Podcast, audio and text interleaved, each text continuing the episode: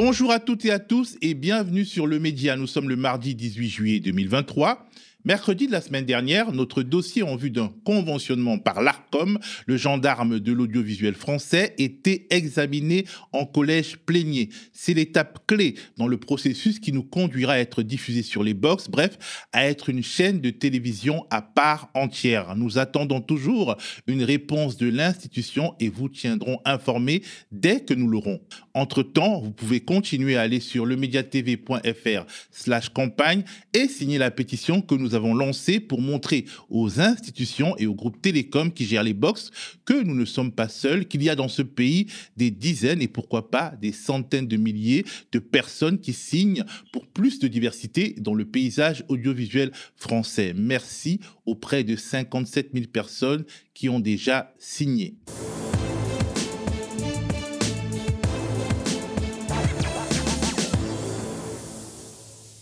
Je me suis réveillé avec un questionnement en tête. Je me demande comment les conseillers d'Emmanuel Macron s'adressent à lui quand tout part en vrille.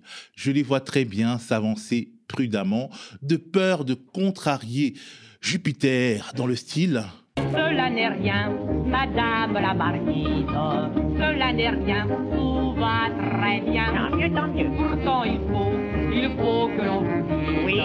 On déplorera tout petit rien. De fait, notre bien-aimé président de la République semble évoluer dans un monde parallèle. Dans un message envoyé hier soir à certaines rédactions, pas à celle du média, mais on n'est pas contrarié, les services de l'Élysée annonçaient le maintien d'Elisabeth Borne à Matignon et faisaient un diagnostic pour le moins renversant. En gros, l'objectif des 100 jours d'apaisement a été tenu.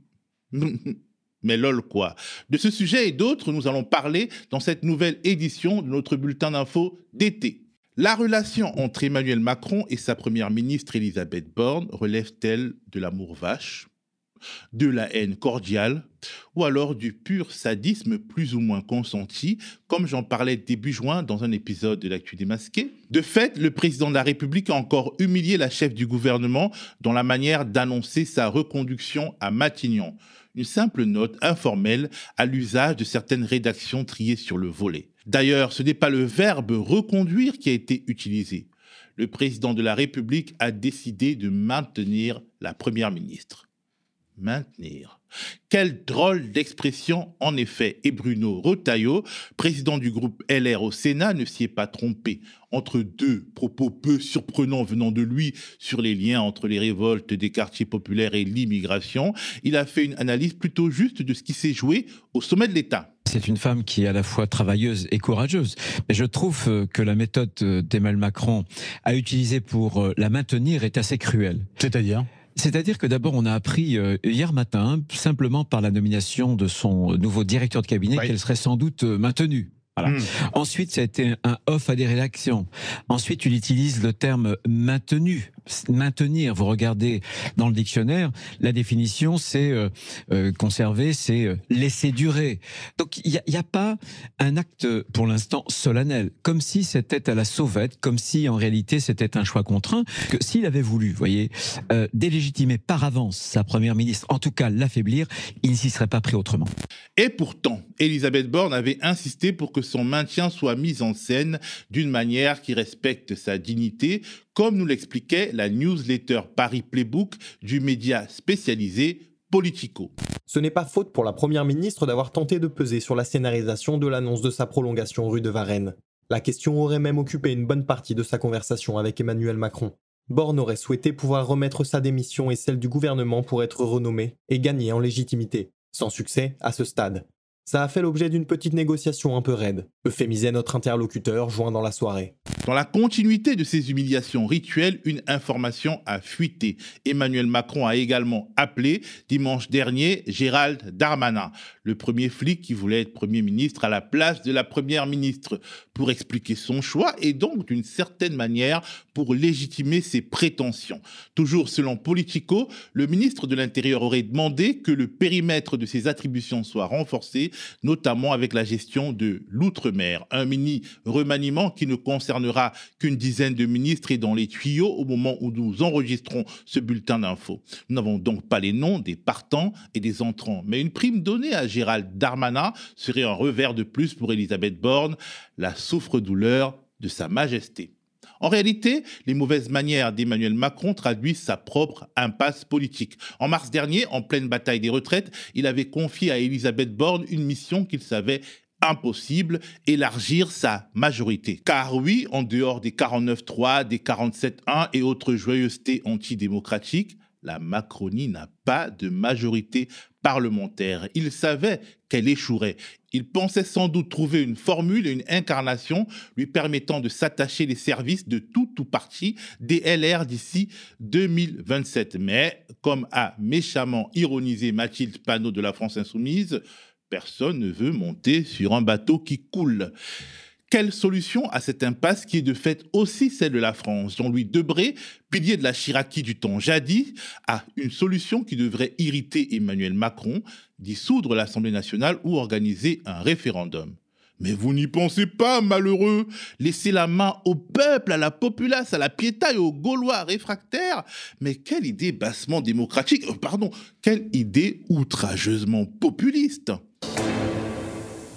Qui gouverne et fait les lois dans ce pays? Le gouvernement et les parlementaires ou les cabinets de conseil et autres pôles affaires publiques des grandes entreprises? C'est ce qu'on se demande après les nouvelles révélations de la commission d'enquête parlementaire présidée par le député Renaissance Benjamin Haddad sur l'affaire dite Uber Files. Pour vous rappeler un peu de quoi il s'agit, Uber Files, c'est cette fuite de documents révélés par la cellule investigation de Radio France et The Guardian en 2022.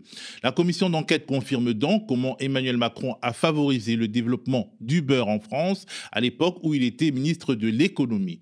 Le rapport d'enquête confirme en effet le deal passé entre Macron et Uber, notamment sur l'abaissement du nombre d'heures de formation obligatoire pour devenir chauffeur Uber de 250 à 7, en échange de l'interdiction d'Uber Pop. Il confirme aussi le SMS qu'Emmanuel Macron a reçu d'un représentant d'Uber au moment où la répression des fraudes perquisitionnait les locaux de la société. La rapporteure de la commission d'enquête regrette cependant, et dès l'introduction du rapport, de n'avoir pas pu auditionner les membres du cabinet Macron de l'époque, audition systématiquement empêchée par le bureau de la commission. C'est dommage, car nous, on aurait bien aimé les entendre, les subordonnés d'Emmanuel Macron à Bercy. Il faut savoir que le bureau de la commission d'enquête est composé de quatre députés du groupe Ensemble de Renaissance, dont le président Benjamin Haddad, un Modem et un Horizon, ainsi qu'un député RN. Seulement deux députés NUPES composent ce même bureau, Daniel Simonet, rapporteur de la commission, et Sébastien Dologu, parmi les quatre vice-présidents. Si vous posez la question de savoir qui a empêché l'audition des anciens membres du cabinet d'Emmanuel Macron à Bercy, la réponse se trouve peut-être là. Bon à savoir, le président de la commission d'enquête s'est très vite rebellé contre les conclusions de la rapporteure de la commission la fin du bouclier tarifaire sur les prix de l'énergie d'ici fin 2024 commence déjà à montrer ses conséquences. Le gouvernement a consulté lundi soir le Conseil supérieur de l'énergie pour mettre en place une nouvelle augmentation des prix de l'énergie. Ainsi, nous annonçons ce matin que les prix de l'électricité vont augmenter de 10%. En valeur absolue, ça représente en moyenne un surcoût pour les ménages de 150 euros par an. Ils avaient déjà augmenté de 15% les tarifs en janvier dernier. Après la SNCF qui a décidé d'augmenter le prix de sa carte avantage de 10 euros, les Français vont encore plus se sentir pris à la gorge. Les prix augmentent, les super profits des entreprises avec, mais le gouvernement reste sourd. Le FMI et la Banque Centrale Européenne ont pourtant reconnu ce fait selon lequel les profits créent de l'inflation. Même l'autorité de la concurrence en France a menacé les de sanctions. Mais Gabriel Attal, ministre du Budget, regarde ailleurs. Il a annoncé une baisse des dépenses publiques de l'ordre de 4 milliards d'euros sur le budget 2024, avec en ligne de mire le logement et les arrêts maladie. Bref, on n'est pas sorti des ronces.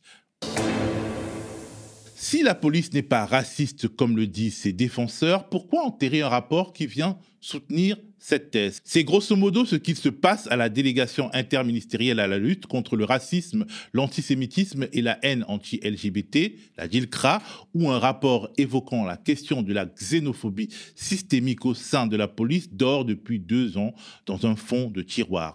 Remis en juillet 2021, ce travail interministériel récuse effectivement l'existence d'un racisme systémique dans la police. Il s'agit d'un petit texte de cette page rédigé par le conseil scientifique de la DILCRA et qui, selon l'organisme, aurait été adressé au ministère concerné et a bien sûr nourri les réflexions dans le cadre de l'élaboration du plan national de lutte contre le racisme, l'antisémitisme et les discriminations liées à l'origine. Ce rapport suggère tout de même de se pencher sur les manifestations de racisme de certains policiers et les difficultés d'intervention qui en découlent auprès de certaines populations. Les auteurs du rapport ont aussi fait quelques recommandations comme l'accompagnement à l'entrée progressive dans le métier, le fait de valoriser les ressources existantes de lutte contre le racisme auprès des policiers, mais la plus audacieuse entre elles, et c'est peut-être en partie cela qui a rebuté Elisabeth Borne et Gérald Darmanin, concerne l'IGPN puisqu'elle suggère le rattachement au ministère de la justice. Pour Smaïn Lahaché, sociologue et ancien président du conseil scientifique de la DILCRA, la non-publication du rapport s'expliquerait par un probable mélange d'indifférence, de désintérêt et peut-être de suspicion à l'endroit de ce travail mené en toute indépendance par des chercheurs. Peut-être aussi qu'il n'est nullement envisageable pour le patron de Beauvau, Gérald Darmanin, d'oser parler de racisme dans la police.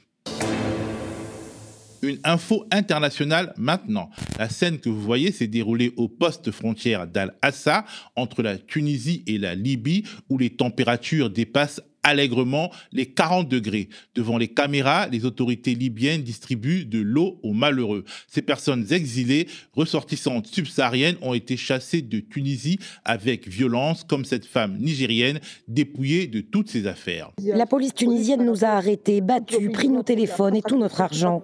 Les autorités tunisiennes nous ont forcés à aller en Libye. Abou est lui originaire de Côte d'Ivoire, mais son histoire est similaire. Ils m'ont frappé là, ils m'ont frappé là. Ils m'ont frappé là. Ils m'ont frappé là. Ils disent qu'ils vont me tuer. Ils m'ont bien dit qu'ils vont me tuer parce que je suis un noir. On dénombre quelques dizaines de milliers d'exilés subsahariens en Tunisie où leur sort s'est brutalement aggravé ces derniers mois. Déjà en novembre dernier, le journaliste Mehdi Chebil racontait les expulsions sommaires vers le Niger. On l'écoute. Il y a deux choses qui m'ont marqué euh, dans, ces expulsions. Euh, c'est d'abord le caractère euh, soudain. C'est-à-dire, ce sont des, on parle de gens, ce sont des migrants africains qui étaient en Algérie, certains depuis quelques mois, certains depuis plusieurs années. Tous travaillaient et ils ont été vraiment saisis dans leur quotidien, raflés, soit dans, leur, soit dans la rue, euh, dans un restaurant au moment où ils déjeunaient. Ça pouvait être également à leur domicile, les policiers qui arrivent, qui frappent à la porte, qui les, euh, qui les embarquent aussitôt, mais également très souvent justement sur euh, leur lieu de travail. ils nous parlent d'une véritable chasse à l'homme.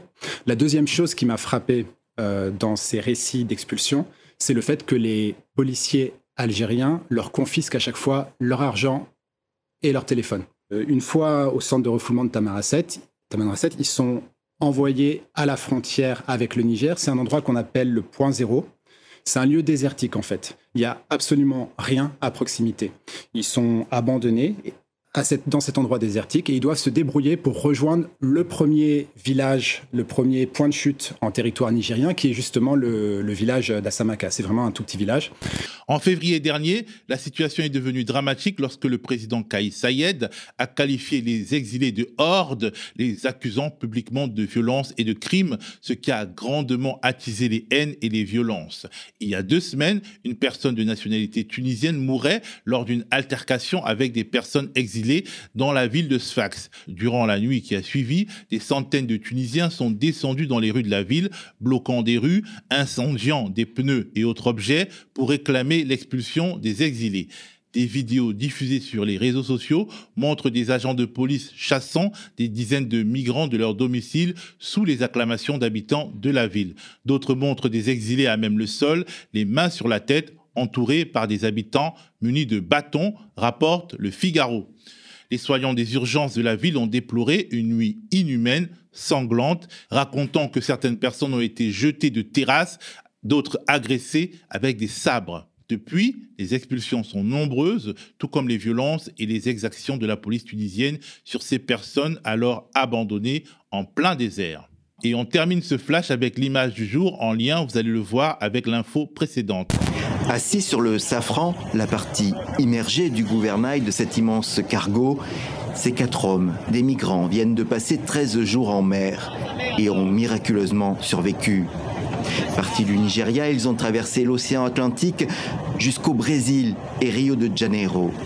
Un voyage dans des conditions extrêmes et dangereuses.